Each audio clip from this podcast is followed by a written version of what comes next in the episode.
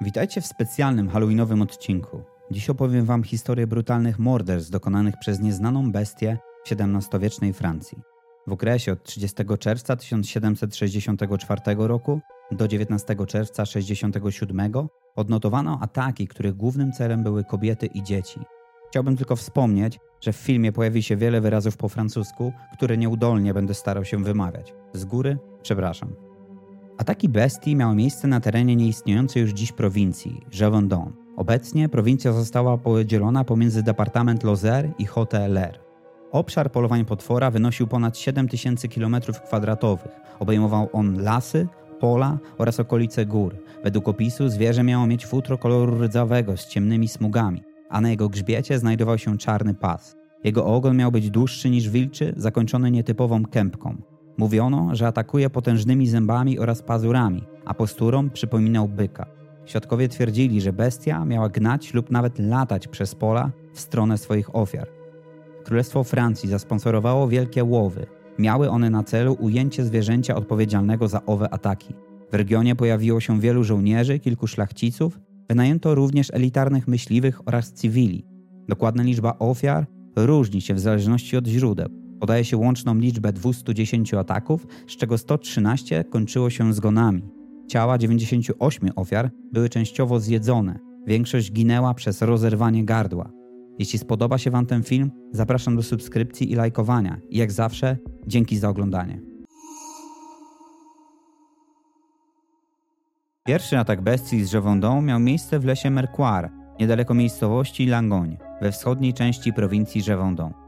Młoda kobieta, która wypasała bydło, zauważyła zwierzę przypominające wilka, ale nie będące nim, które zmierza w jej stronę. Byki będące w stadzie, który wypasała, wyczuły zagrożenie i zaatakowały drapieżnika, utrzymując jego w bezpiecznej odległości od dziewczyny. Kiedy zaatakował ponownie, bykom udało się całkowicie odstraszyć nieznane zwierzę.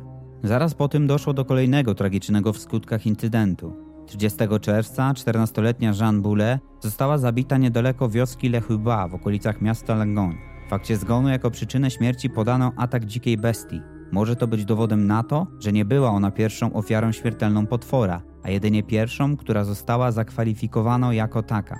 8 sierpnia doszło do kolejnego morderstwa. Tym razem dziewczyna pochodziła z wioski Mamejon. Obie ofiary zostały zabite w dolinie Allier. Od końca sierpnia aż przez cały wrzesień dochodziło do ataków w lesie Mercoire i jego okolicach. Ostatnie miesiące roku obfitowały w regularne incydenty, które wzbudziły grozę wśród lokalnej ludności. Bestia obrała za cel samotnych mężczyzn, kobiety oraz dzieci, rolników, którzy wypasali bydło na łąkach graniczących z lasami zlokalizowanymi w prowincji Gévaudan. Z raportów świadków wynikało, że monstrum celowało głównie w szyję lub w głowę ofiary. Niektórzy twierdzili, że miała nadprzyrodzone zdolności, że jest kuloodporna i że potrafi poruszać się na dwóch łapach jak człowiek. Choć warto pamiętać, że społeczeństwo tamtych czasów było wyjątkowo zabobonne. Pod koniec grudnia 1764 roku pojawiły się plotki twierdzące, że za serią ataków może być odpowiedzialna para zwierząt. Bazowały one na fakcie, że do incydentów dochodziło w krótkich odstępach czasu.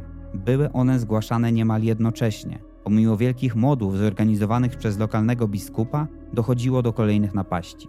12 stycznia 1765 roku Jacques Portefeuille, pochodzący ze wsi Villeret, został zaatakowany wraz z grupką swoich siedmiu dzieci. Dzięki pozostaniu w jednej zwartej grupie udało im się przetrwać napaść. Za ten heroiczny wyczyn zostali nagrodzeni otrzymując 650 liwrów od ówczesnego króla Francji, Ludwika XV. Król obiecał wtedy, że zrobi wszystko, aby schwytać bezwzględnego intruza. 11 lutego zamordowano 12-letnią dziewczynkę, której ciało zostało częściowo zjedzone. Przez kolejne miesiące bestia siała postrach wśród mieszkańców zamieszkujących prowincję Gévaudan. Od września 1765 roku nastał okres względnego spokoju, który potrwał aż do marca 1766 kiedy ponownie zaczęto zgłaszać kolejne niepokojące incydenty, które z upływem miesiąca znacząco się zintensyfikowały. Przed kontynuacją opowieści chciałbym, abyście napisali w komentarzu, kto według Was jest odpowiedzialny za morderstwa: bestia czy człowiek. Dajcie znać, czy podtrzymujecie swój wybór pod koniec odcinka. A tymczasem wracajmy do naszej historii. Od kwietnia 1765 roku wieść o bestii z Gévaudan rozprzestrzeniła się po Europie. Gazeta Courrier de Avignon oraz angielscy dziennikarze nabijali się z władzy królewskiej, która nie potrafiła poradzić sobie ze zwykłym zwierzęciem. To musiało zdenerwować króla, który postanowił stanowczo zareagować i pozbyć się problemu raz na zawsze. Do Gévaudan wysłano kapitana Duhamela z dragonów księcia Clermont, który przybył na miejsce wraz ze swoimi żołnierzami i choć wykazywał się dużym zapałem, brak współpracy lokalnych pasterzy i rolników znacząco utrudniał jego wysiłki. Miał kilka okazji, aby zastrzelić bestię, ale niekompetencja jego przybocznych sabotowała jego starania. Ludwik XV zgodził się, aby wysłać w rejon występowania bestii dwóch elitarnych łowców, wilków, ojca o imieniu Jean-Charles de Enneval oraz jego syna, Jean-François. Współpraca pomiędzy kapitanem Duhamelem a łowcami była niemożliwa ze względu na różnice w ich strategii dotyczącej polowania na zwierzę. Łowcy chcieli wytropić bestię i zakończyć jej żywot pozostając w ukryciu, co miało zmniejszyć ryzyko ucieczki potwora. Natomiast strategia kapitana opierała się na organizowaniu większych grup, które polowały na bestie, nie zwracając uwagi na dyskretność ich poczynień. Te różnice sprawiły, że Duhamel został zmuszony do zrezygnowania z dalszych poszukiwań i wrócił do swojej kwatery głównej w Clermont-Ferrand. Ojciec z synem, odpowiedzialni teraz za ujęcie bestii, wykorzystywali podczas swoich poszukiwań osiem psów rasy Bloodhound, specjalizujących się w polowaniach oraz w tropieniu. Deneval wraz z synem spędzili kolejne cztery miesiące na wybijaniu lokalnej populacji wilka euroazjatyckiego, który według nich miał być odpowiedzialny za te zbrodnie. Kiedy mimo to ataki nadal występowały, zostali oni odwołani. 22 czerwca w ich miejsce przybył królewski porucznik łowów, wyposażony w arkebus, czyli długą strzelecką broń palną. 11 sierpnia 20-letnia Marie Jeanne Vallet, będąca służącą lokalnego proboszcza, przechodziła przez kładkę nad małym strumieniem w towarzystwie innych kobiet. Gdy niespodziewanie na ich drodze stanęło bezwzględne zwierzę. Kobiety cofnęły się o kilka kroków, ale bestia rzuciła się na Marie Jeanne, ta zdołała ugodzić napastnika w pierś swoją włócznią. Zwierzę spadło do rzeki i zniknęło w lesie. Historia dość szybko dotarła do Antoine, który udał się na miejsce zdarzenia. Odnalazł włócznię pokrytą krwią i stwierdził, że odnalezione ślady przypominały te pozostawione przez bestię Jovendon. W liście do Saint-Florent, ministra domu królewskiego, porównał Marie-Jeanne do Joanny d'Arc. Nadał jej wtedy przydomek dziewica z Jovendon. 21 września Antoine zabił dużego wilka szarego, był wysoki na około 80 cm, długi na 1,70 m i ważył 60 kg. Antoine miał wtedy stwierdzić, że nie widział jeszcze tak dużego wilka i był przekonany, że jest to zwierzę odpowiedzialne za terroryzowanie lokalnej populacji. Liczne ofiary miały potwierdzić, że jego cechy fizyczne przypominają te, które zostały zaobserwowane u bestii z Don. Marie-Jeanne miała zauważyć bliznę, która powstała po ciosie, który zadała bestii swoją włócznią. Po sporządzeniu raportu François Antoine przetransportował truchło bestii do Saint-Fleur, gdzie przekazał je Monsieur de Montluc. Następnie udał się do Clermont-Ferrand, gdzie zwierzę zostało wypchane. Opuścił Clermont-Ferrand 27 września, aby 1 października dotrzeć do Wersalu, gdzie został okrzyknięty bohaterem. Ciało zwierzęcia zostało wystawione na pokaz w Jardin du Roi, a w międzyczasie Antoine udał się do lasów Auvergne, gdzie unieszkodliwił samicę wilka oraz jej szczenie. Po powrocie do Paryża François Antoine został sowicie wynagrodzony. Otrzymał 9 tysięcy liwrów, zyskał sławę oraz otrzymał kilka tytułów. W listopadzie nie odnotowano żadnych incydentów związanych z bestią, choć pojawiały się plotki, jakoby prześladowca ludzi z Revendon powrócił. 2 grudnia dwóch chłopców w wieku 6 i 12 lat zostało zaatakowanych.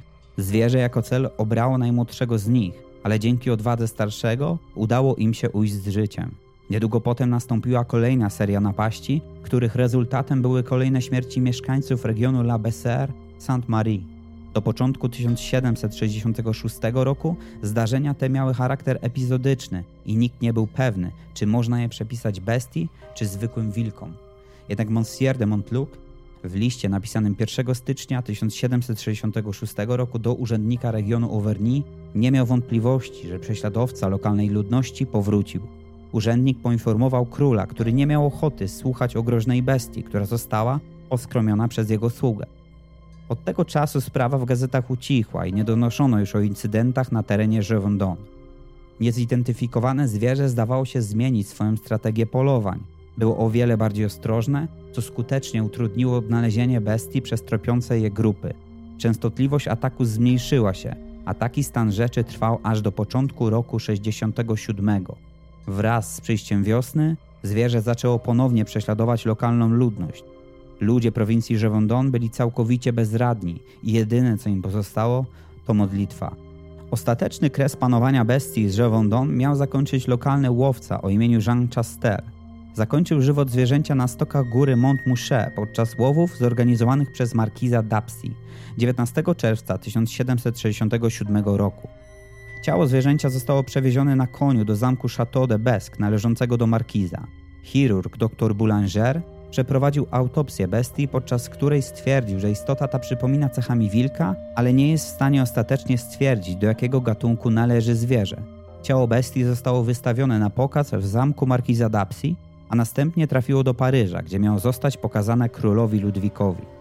Sługa markiza o imieniu Gilbert zatrzymał się wraz ze szczątkami zwierzęcia w hotelu pana de la Rochefoucauld. Król, nie będąc obecny w Paryżu, wysłał badacza przyrody pana de Buffonotto, aby sprawdził, czym tak naprawdę jest tajemnicza bestia. Według jego ekspertyzy był to sporych rozmiarów wilk, który nie wykazywał nietypowych cech fizycznych. Niestety, ale nie zachowała się żadna dokumentacja przeprowadzonej analizy.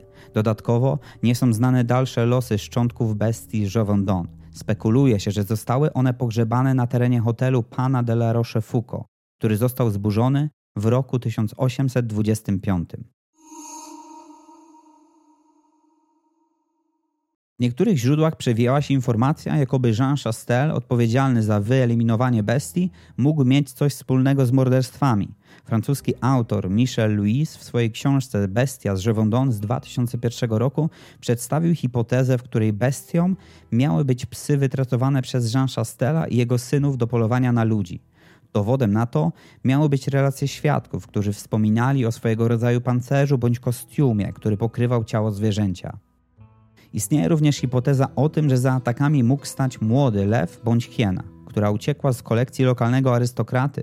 Niektóre opisy zwierzęcia mogły sugerować, że może być to któreś z tych zwierząt. Trzecia hipoteza, która jest również najbardziej propagowana przez współczesnych badaczy, ma związek z wilkami, które w tamtych czasach były prawdziwą plagą. Wielokrotnie ludzie padali ofiarą tych zwierząt, a według badaczy nadnaturalne opisy miały zostać spotęgowane przez wszechobecną panikę oraz histerię, która nie pomagała zachować trzeźwego umysłu. Moja osobista teoria jest miksem hipotez o atakach wilków oraz działalności człowieka. Myślę, że bardzo prawdopodobne jest to, że ktoś z mieszkańców prowincji Jovendon postanowił wykorzystać lokalne ataki wilków jako przykrywkę do swojej zbrodniczej działalności.